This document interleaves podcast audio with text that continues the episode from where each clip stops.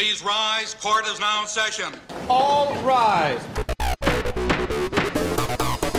I strenuously object. A legal podcast brought to you by the Pittsburgh Law Firm of Flaherty Fardo is now in session. All those seeking information about the law and legal matters affecting the people of Pittsburgh and the Commonwealth of Pennsylvania, half baked opinions, and a dose of self indulgence are invited to attend and participate. I want the truth. You handle the truth. I object, Your Honor. Your Honor, I object. You would. Call the first witness. Hey, good morning, Bill. Morning. And just to have some fun, Mike, will you poke the bear and play Good Morning Vietnam for me? Good morning, Vietnam. Hey, this Hey, now, Bill, I know you love that, don't you? Uh, I mean, it's it's a thing that happened. It's a soundbite that exists. Bill, um, today and I object.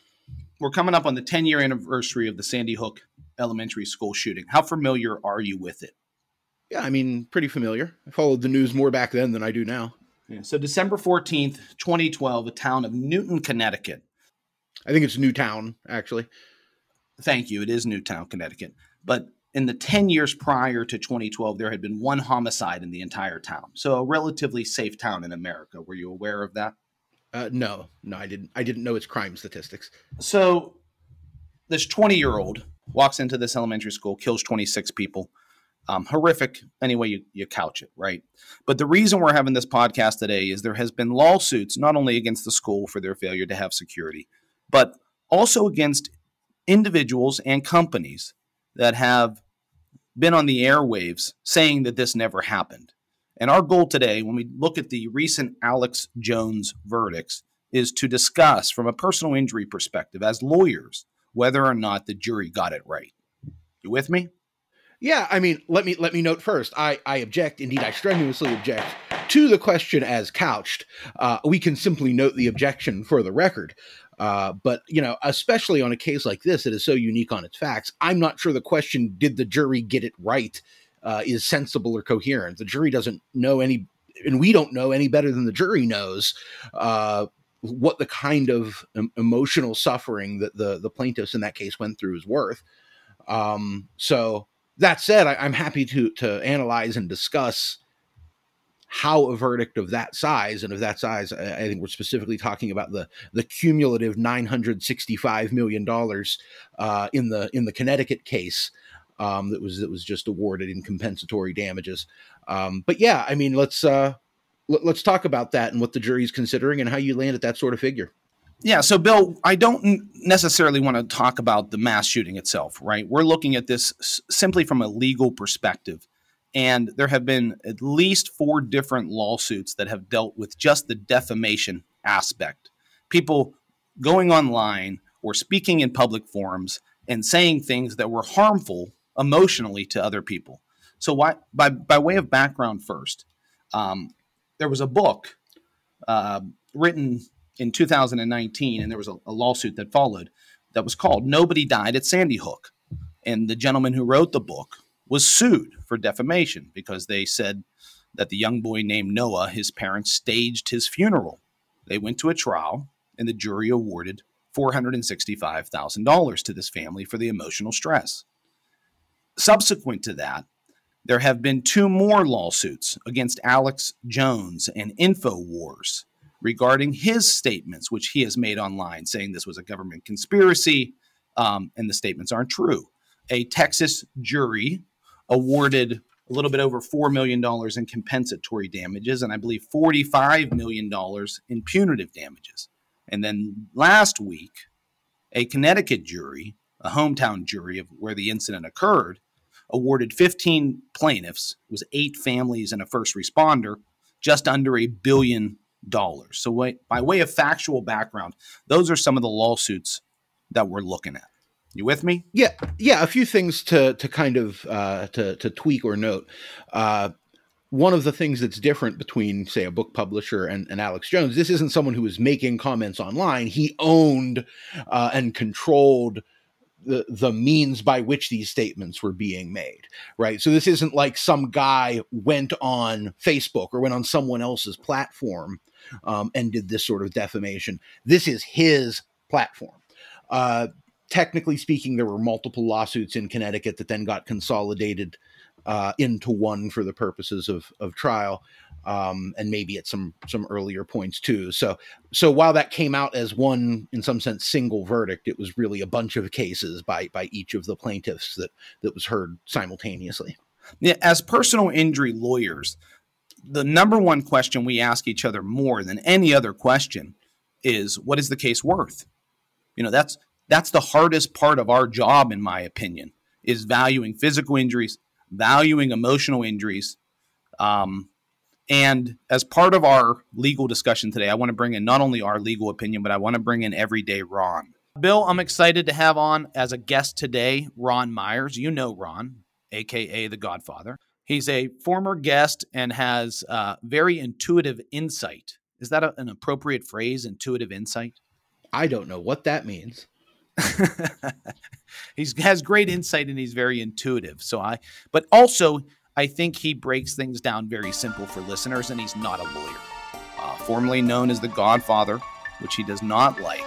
But let's bring Ron Meyers, everyday Ron. We're going to get a non lawyer opinion as to valuing some of these damages as well. Good morning, Ron. Thanks for the intro. It sounds like a huge demotion. Though. How you doing today? Real good, real good. Everyday Ron here. Everyday Ron. Today I want you to put your juror hat on because we're talking about how individuals value personal injury cases. And Bill, when we're talking about the value of cases, our own cases, I mean, don't you like to ask all different segments of society based on age, race, background, experiences? you you kind of poll the audience a little bit and see what people think it's worth. We've um, we've done some kind of ad hoc, uh, you know, questionnaires that we'll send around sometimes to people to um, to give us their take on what they think a case is worth, just to get out of our own heads, right? Because you know, dollars and cents mean different things to to lawyers, to professionals, to people all over the world in terms of the you know class and background and whatever else. And it's easy to lose track. You know, the kind of people who are filling your jury are going to be a a similar cross section. It's not all going to be one type of juror, and for each of them, you know, what the conversion rate looks like trying to go from injury to dollars is going to be different. Yeah, and I, and I want to stay focused, you know, on valuing personal injury cases and specifically looking at how they valued these damages in the Alex Jones case. Um, but if you're looking at a personal injury case and how do how do juries award money, you know, I don't think anyone has said it better than John Travolta. A dead adult in his 20s is generally worth less than one who is middle aged a dead woman less than a dead man, a single adult less than one who's married, black less than white, poor less than rich. The, the perfect victim is a white male professional, 40 years old, at the height of his earning power, struck down in his prime. And the most imperfect? Well, in the calculus of personal injury law, a dead child is worth the least of all. See, I that's an opening scene from the movie a civil action with John Travolta, um, which to me has better stated the reality of valuing personal injury cases than any movie I've seen. What does he say, Bill? He says, young is worth more than old. Uh, white is worth more than black. Rich is worth more than poor. Let me start with you, Bill. What, what's your take on Travolta's disparity on how we value injured plaintiffs in America? He is more right than he should be, I guess is the way I would approach that, right? Like the justice system is always in some kind of battle between like the practical realities of a fallen and flawed human world uh, and what it's trying to be. Um, certainly, the legal system, the justice system, is not trying to be the sort of system that values the way that you know the quote from a civil action has those things being valued that said, right, the insurance companies are working on algorithms and math, and they're able to punch in all of these demographic uh, factors into a case to to assess what their exposure, what their risk is on a particular case.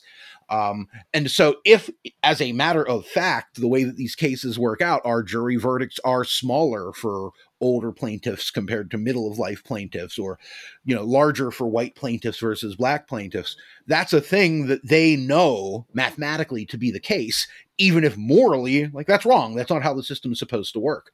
Um, And that puts the plaintiffs in a tough spot all the time of how much do you compromise with that reality as far as trying to attain good value for your clients versus raging against the injustice of that disparity and trying to push forward um, and and seek a result that doesn't take into account the overall unfairness that's inherent in the system. Yeah. So before we get to this Alex Jones verdict and the specifics, Ronnie, generally, what's your take on how uh, on that statement that Travolta says, "Hey, we value the best plaintiff in the world is a 40-year-old white working male." Well, obviously, there's there. I I struggle with the uh, the the white part of it, right? Um, and I don't know how someone's race can come into uh, awarding damages.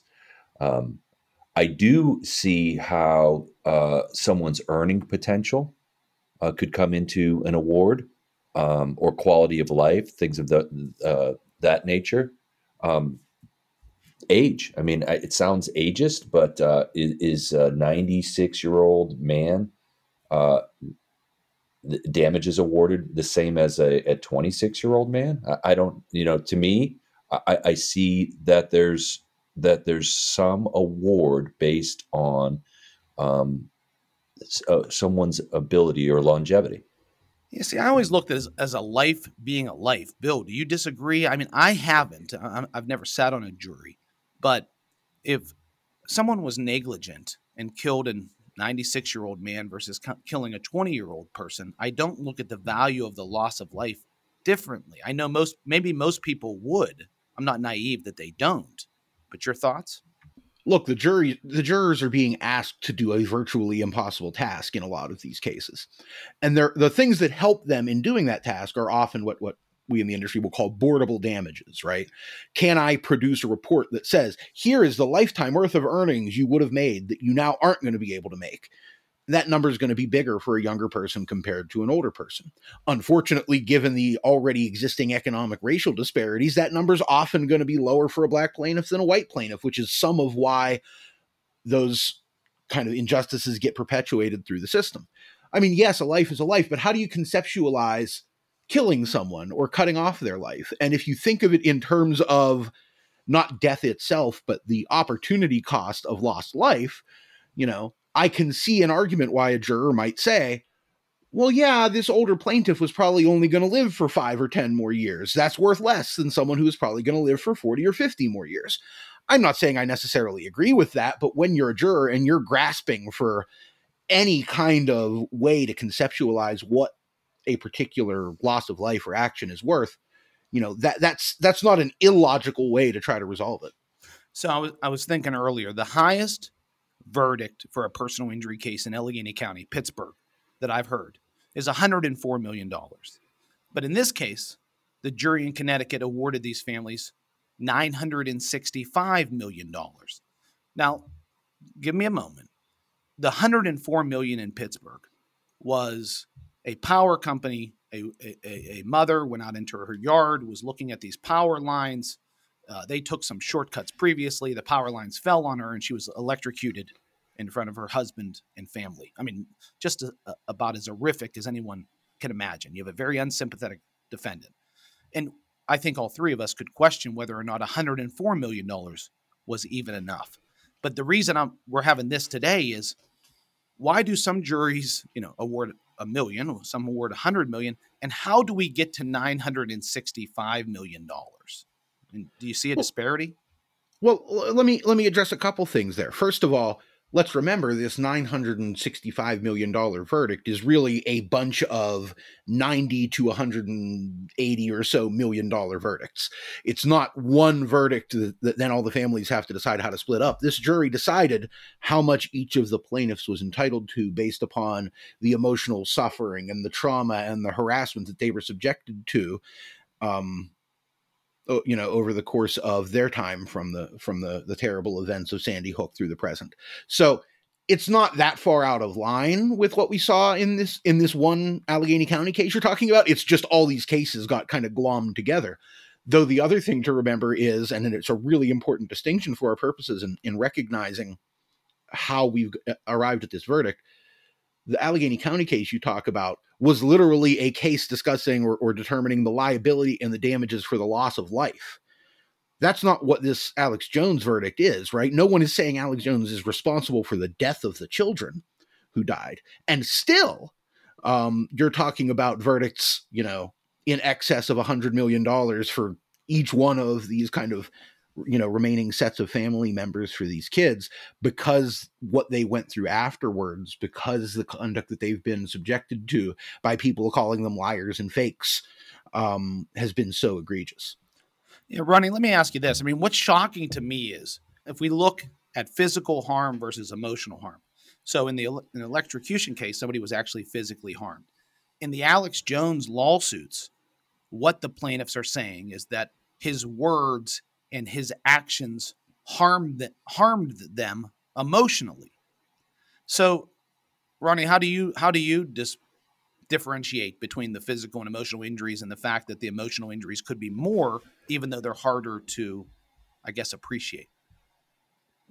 Well, also, I think we have to un- unravel it a little more. I'm reading here where uh, you know one of the fathers was awarded 120 million. So you know, to Bill's point, um, you know there there was different awards for different individuals. Uh, what also I'm understanding is that it wasn't just emotional harm. Some of these people were harassed, were shot at, um, had to move.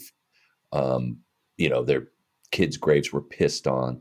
Um, so you know, it was more than just like, oh, you're bullying me on the internet, right? Like these people were fearful for their lives because there's an individual who's inciting his followers to believe in something that was completely untrue, right? Um, in this conspiracy. So it was more than just like, hey, I, I, you know, I called you a bad name, right? These people were fearful of their lives, and it's, you know, obviously, I think it's something totally egregious to go after these folks who had a six-year-old child die, right? Well, and you're in good company there, right? Obviously, the jurors thought this was really egregious too before we get to the numbers and the breakdown for the emotional harm, Bill, what about freedom of speech? I mean, is the standard, and I, I'm playing devil's advocate on something that you really can't play devil's advocate with. I understand that. But are we not allowed to say false things in society? I'm just asking. So you you've there's some really interesting questions of First Amendment law um, about whether and to what extent, in in what context, there is what what you could, for lack of a better term, call a right to lie, right? And specifically, like freedom of the press. Uh, people who are the press, which in the weird technological world we live in is kind of a shifting notion that doesn't mean the same thing it meant, uh, you know, at the the time of the adoption of the First Amendment. But the press gets extra protection, right? Where someone else might not. A, a, private citizen who isn't the press, who's engaged in conduct where he's defaming someone else, I think they don't really have a constitutional free speech right uh, to to say things that are known falsehoods. Um, there might be a question of whether and to what extent the press should be shielded from liability uh, at least in in spreading things that, if not quote unquote known falsehoods, places where they're indifferent or recklessly indifferent um, to the the truth or falsity of a particular statement. Um, there's a lot of things that are kind of to be sussed out and in tension and have to be weighed in this regard. There certainly isn't a broadly speaking First Amendment, either free speech or freedom of the press right to just spread known falsehoods. And I think you see in this case why that would be true. Um, the, the, the, Constitution protects in a bunch of ways. Um, and it might, for example, protect criminal liability on the part of someone like Alex Jones, that we're not comfortable with the government making criminal laws where a prosecutor is responsible for the determination of whether or not a media outlet should be criminally sanctioned for speaking things that that either they know or that turn out to be false. That that creates a problem where the government is serving as the arbiter of truth and that can be uncomfortable in cases where the question of what is truth are, are, are less clear. Bear in mind, in this Alex Jones case, the jury wasn't asked to pass upon whether or not what he was saying was true, right? The court had already decided, as I understand it, basically due to his noncompliance with a bunch of discovery requests, the court had already entered judgment on the liability question. Uh, the jurors walked in there being told by the court the things he said are false and he's responsible for the injuries that caused. Your only job is to figure out what those damages are worth. Um, so we we kind of moved past to some extent the question of whether or not there is a quote unquote right to lie. Um, but you know, I, I, guess the answer here is this is one of the more complicated and kind of still unsettled areas of First Amendment law. Bad facts make bad law. As someone who likes a pretty robust First Amendment, I am hopeful that this case doesn't end up being a case that makes new law on these First Amendment grounds.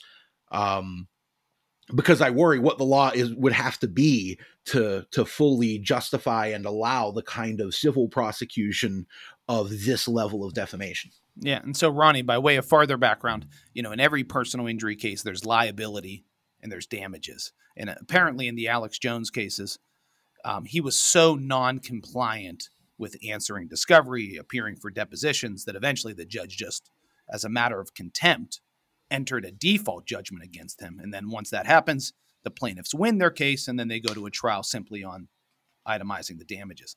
But when you look at the free speech, and I mean, I read a New York Times article that said one in five Americans believe there is some truth to the government behind um, mass shootings. I mean, that's out that's outrageous to me. Twenty percent of Americans. Um, I haven't seen any evidence to that. But on the other side of it, um, I am also an extremist on free speech, Bill, right? And I was in law school until they taught us the example that you can't walk into a movie theater and yell fire because it, it creates a public danger to everybody. Where do you stand on the free speech issue, Ronnie? Do we have the right to lie? I think you have a right to lie if you believe it Jerry, just remember, it's not a lie if you believe it. It's not a lie. And and and that could be perhaps what Alex Jones was espousing. However, um, he admitted in court that Sandy Hook 100% happened.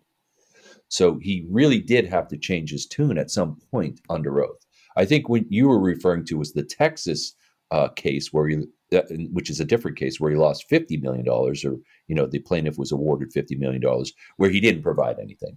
Um, you know, there, he was asked, uh, I don't think he showed up for deposition. He didn't provide any discovery.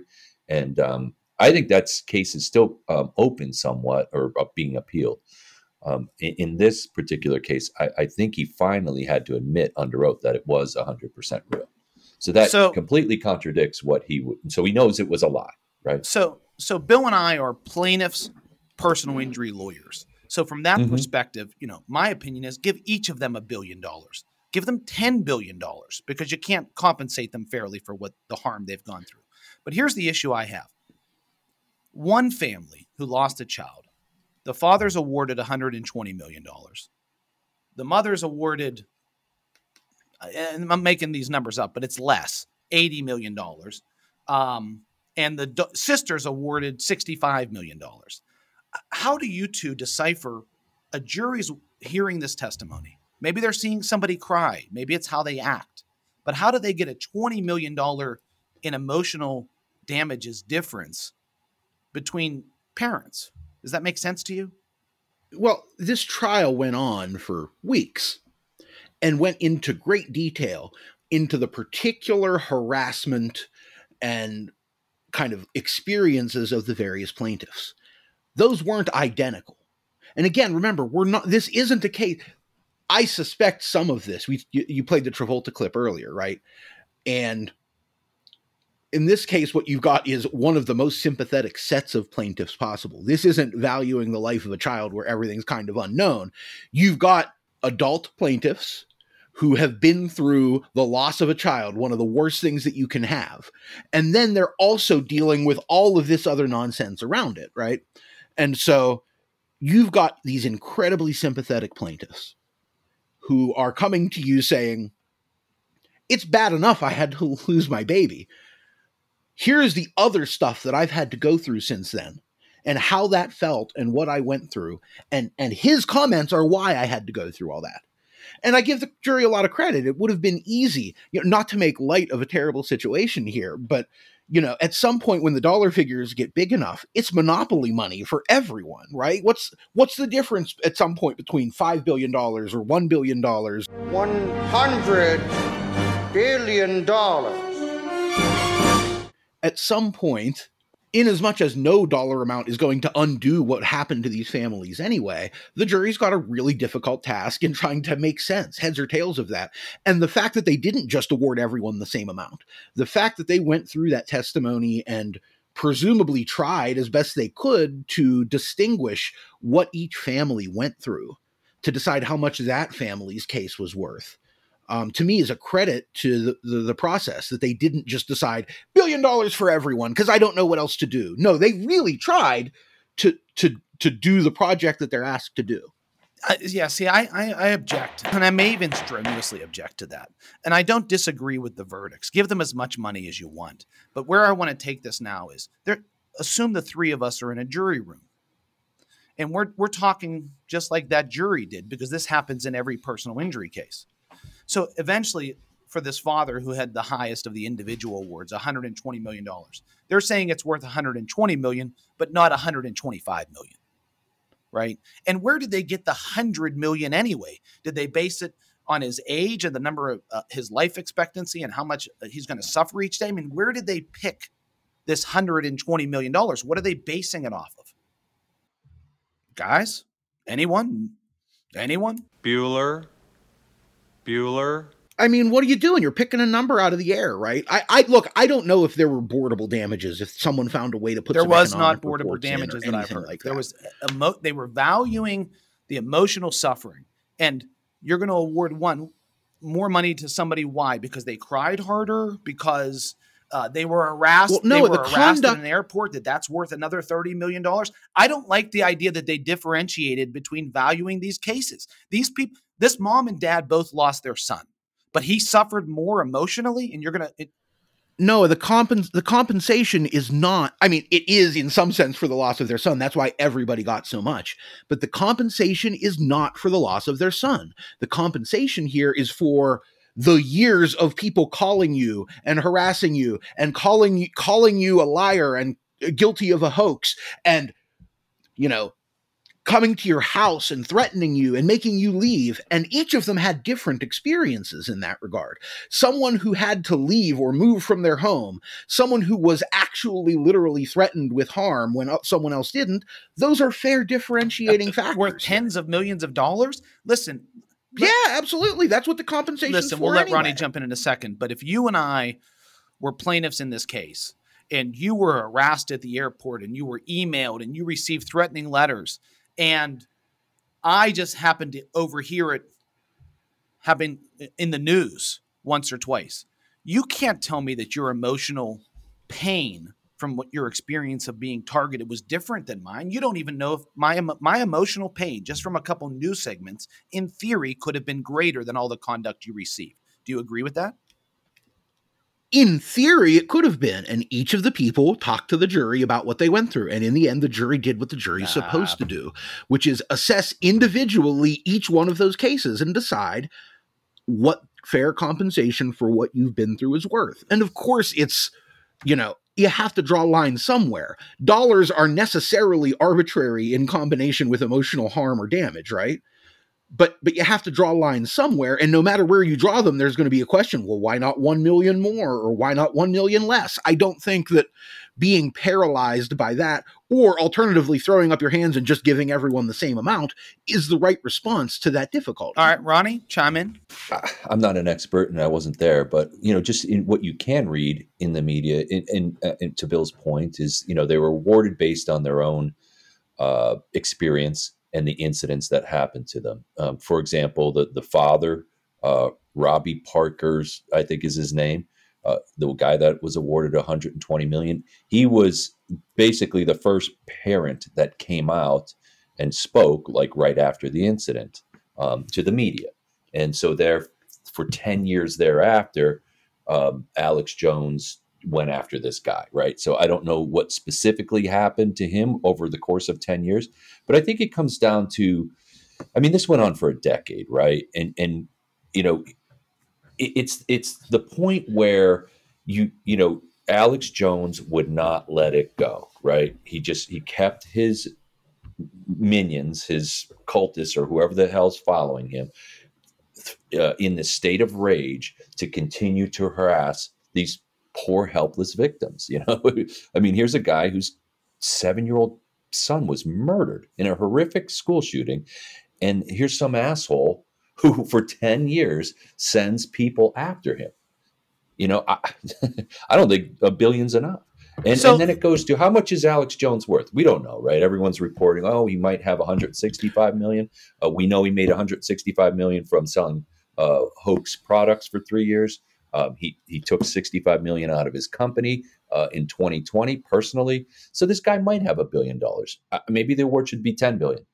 And his refusal to turn over some of that Mhm. information is part of why judgment was entered against him on the liability issues, right? It was one of the things he consistently refused to do was to provide the information necessary to allow someone to assess how much he was worth, how much his company So was when worth. we get back to the question, did they get it right? Would both of you agree with me that the jury's job is to value suffering?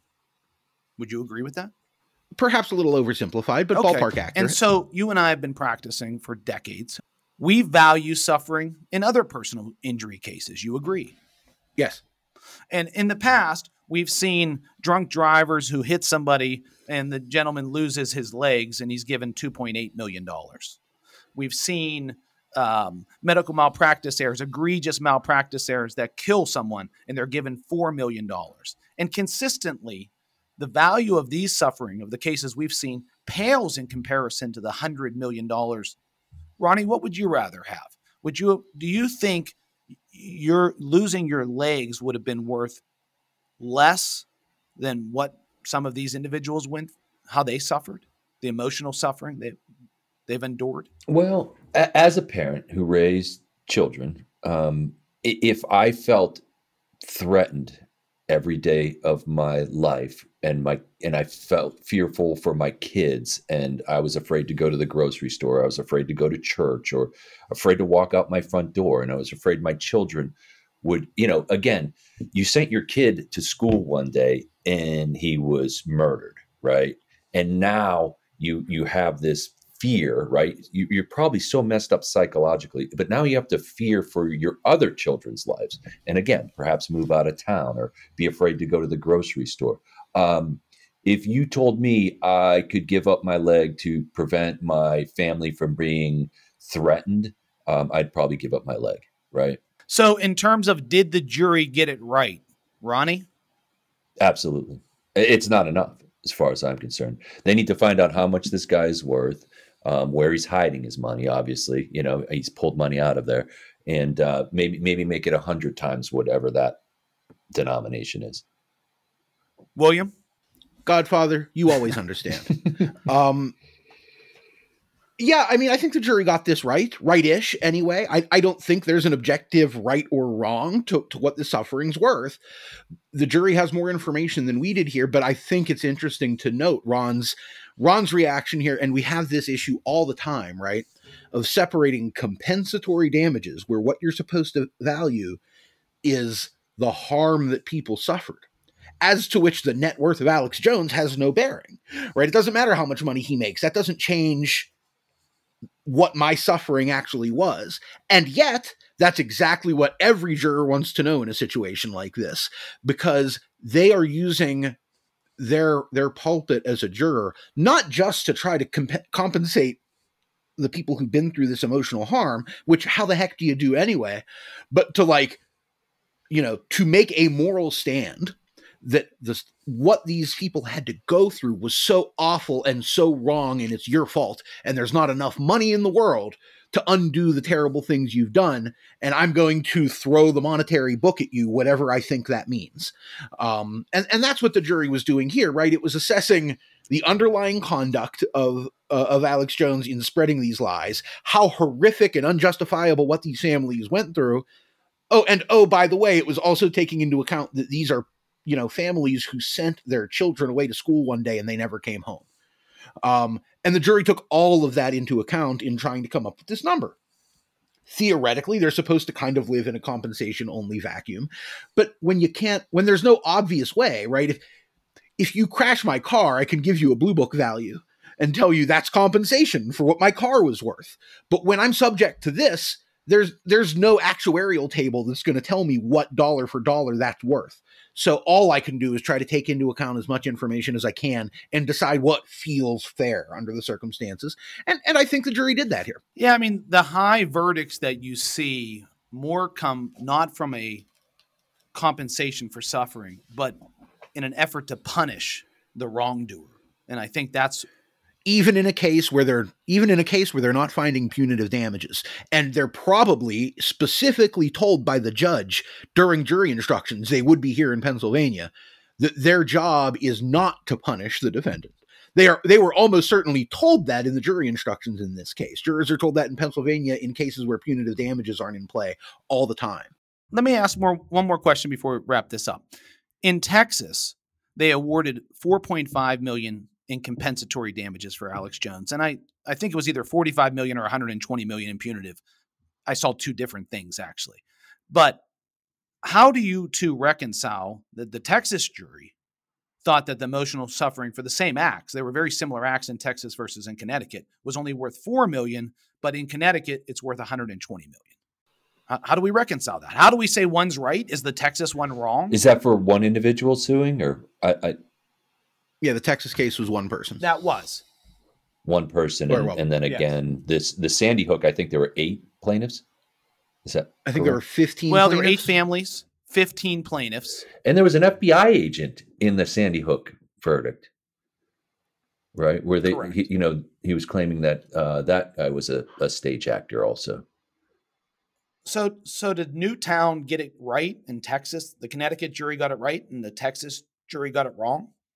I think it all goes, you know, again, what what was that specific individual's experience? Like, was was that person in Texas his name mentioned one time versus, like, say the the other guy Parker, who for perhaps ten years, right, you know, was mentioned 16,000 times and harassed daily, right? Or, you know, some of these people I, I read, you know, had literally guns shot at them or at their house or something like that. So the, again, there's I think there's different levels. So I I, I don't know. You know, I, I, just would need more detail. But again, I think for me, it was like you know back to your um, First Amendment. You, you say something and it's a lie, and you say it one time and it goes away, right? You maybe you're punished for it, whatever that instance is. But when you go for, on for ten years knowing it's a falsehood and you're um, you're inciting your your your followers to do actual harm and and, and damage is, is a whole different ball of wax. I don't think that thinking of it in terms of, well, either one jury got it right or the other jury got it right and consequently the other jury was wrong is a a particularly fair or productive way to look at this, right? Um, because the juries are being asked to do a fundamentally arbitrary task. And so you don't view those things by right or wrong. Um, the other thing to note is, and I think one of the important differences, this Texas jury you're talking about, yeah, they awarded four million in compensatory and whatever the the 40 or whatever number was in punitives. Uh, the Connecticut jury wasn't asked to do punitive damages. So guess what they did? They kind of rolled the punitive damages into their compensatory award because it's the only chance they have to express their outrage. Uh, you know, well, those are procedural distinctions. Then they, did they do their job then, Bill? I mean, if the, if but, but, but if you're following jury the judge's instructions, the judge didn't say to punish them or to be angry at the defendant. It said to compensate them fairly and appropriately for their emotional which harm. which is a fundamentally arbitrary and, task that you're going to need to pull from other elements of your experience and what you saw over the course of your time in the courtroom to make a determination of. So i mean I, how can you tell someone that um, that number is wrong? That it's too low? That it's too high? What basis would you have for, for so even problem, attempting that argument? Because you can't say it's wrong unless you think there's a specific number that's the right answer You know, and what's interesting also is I'm fairly certain that both the Texas and the Connecticut juries were allowed to hear something that you're not allowed in Pennsylvania, and that's a request by the plaintiffs of what they thought their damages were worth. It's very different going into a case and saying, look, I believe this right. father's entitled to $100 million because he suffered A, B, and C. But in Pennsylvania, you are not allowed to do that. We're not allowed to say we think the physical or emotional injury. And don't you think that really is a it, it hurts plaintiffs and plaintiffs lawyers? well, think, it, I think in the end, it probably net hurts as opposed to helps plaintiffs lawyers, but it's an important difference, right? Most states allow in the opening argument, in the closing argument, whatever, for the lawyer, for a, a plaintiff to get up and say, We are asking you for X dollars. Now, that's a very fraught decision as far as what to ask for, right? Depending on the kind of case or whatever you're dealing with, if you ask for too much, you could end up a- angering the jury and getting less because they think you're being greedy. If you ask for too little, you know, maybe a jury would have given you $200 million, but you only asked for $100 million. And so that's what you get. So there's a whole kind of professional skill set and judgment that goes into the question of what dollar amount to ask for that you and I know and never have to do because we're not allowed to ask for that in Pennsylvania. Look, I've talked to enough jurors, and the number one answer by jurors survey said when you ask them the value of the case, the number one answer always is, I don't know. So when you're left with an I don't know and no suggestion, that's why, and this is where my frustration with the lack of a woke legal system is how I'm phrasing it, is that Yes, this makes sense. Give them $100 million, but don't kill people, maim people, have serious life changing injuries in Pittsburgh and award them $3 million or $4 million. Make it consistent across the board. Fair? Uh, what you're asking for is a literal impossibility. All right, let's wrap this up. Any final thoughts? Godfather, Everyday Ron, the best juror ever. We're going to find a nickname that suits you. No, you know, I, I think the same thing. Um, you hear cases and you wonder what uh, the details were, and and you know what's the value of that. It, it, again, I think another question that people jurors ask is what what's happened in other cases, right? Not just I don't know, but they're they're trying to understand historically. You know, how do we value this stuff? And, and it's and it's an impossibility. It really is.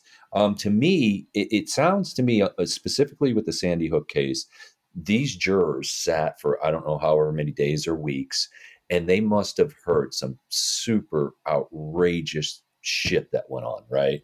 And they were angry, and and their their award uh, represented their anger. Now you come to me and you say, "Don Corleone, give me justice." That is not justice. Thank you, Ronnie. Billy? We have a jury system, which means that every trial involves the people who are in the jury essentially having to reinvent the wheel when it comes to deciding how much non economic damages, whether that's physical pain or emotional suffering or whatever, how much those things are worth. Noah, your solution to try to get some uniformity across the board can only happen if it's imposed top down, legislatively or otherwise, where we just say, as a matter of law, th- these types of injuries are worth X dollars. Well, that's just taking the damages finding out of the jury's hands altogether. Uh, I don't think that's necessarily. It's probably it would be better for some plaintiffs and worse for others, um, but it's going to have the same problem. You know, you're going to get uniformity, and what you're going to get in exchange for a hypothetical uniformity is one size fits all justice that can't take into account the particular facts in a particular case. Uh, we don't, we have decided as a society, we don't want that. We want a jury of your peers to sit and hear all of the evidence, use their common sense and experience, and decide what your injuries are worth. Of course, that's going to lead to wildly divergent outcomes based on particular juries and particular facts sometimes when you compare that that can lead to a sense of well this doesn't feel like justice this feels arbitrary. But the same thing is true if we have one size fits all damages. So uh, that imperfection is is is with us for the long term. I agree. I think the jury mostly got it right. What i took from a legal perspective on the jury verdicts is that the factors you think should matter do the likability of the plaintiff do you like the plaintiff do you dislike the defendant? Do their actions outrage you in any way? And those are usually the basic ingredients of higher verdicts. Um, So thank you, Ronnie. Thank you, William.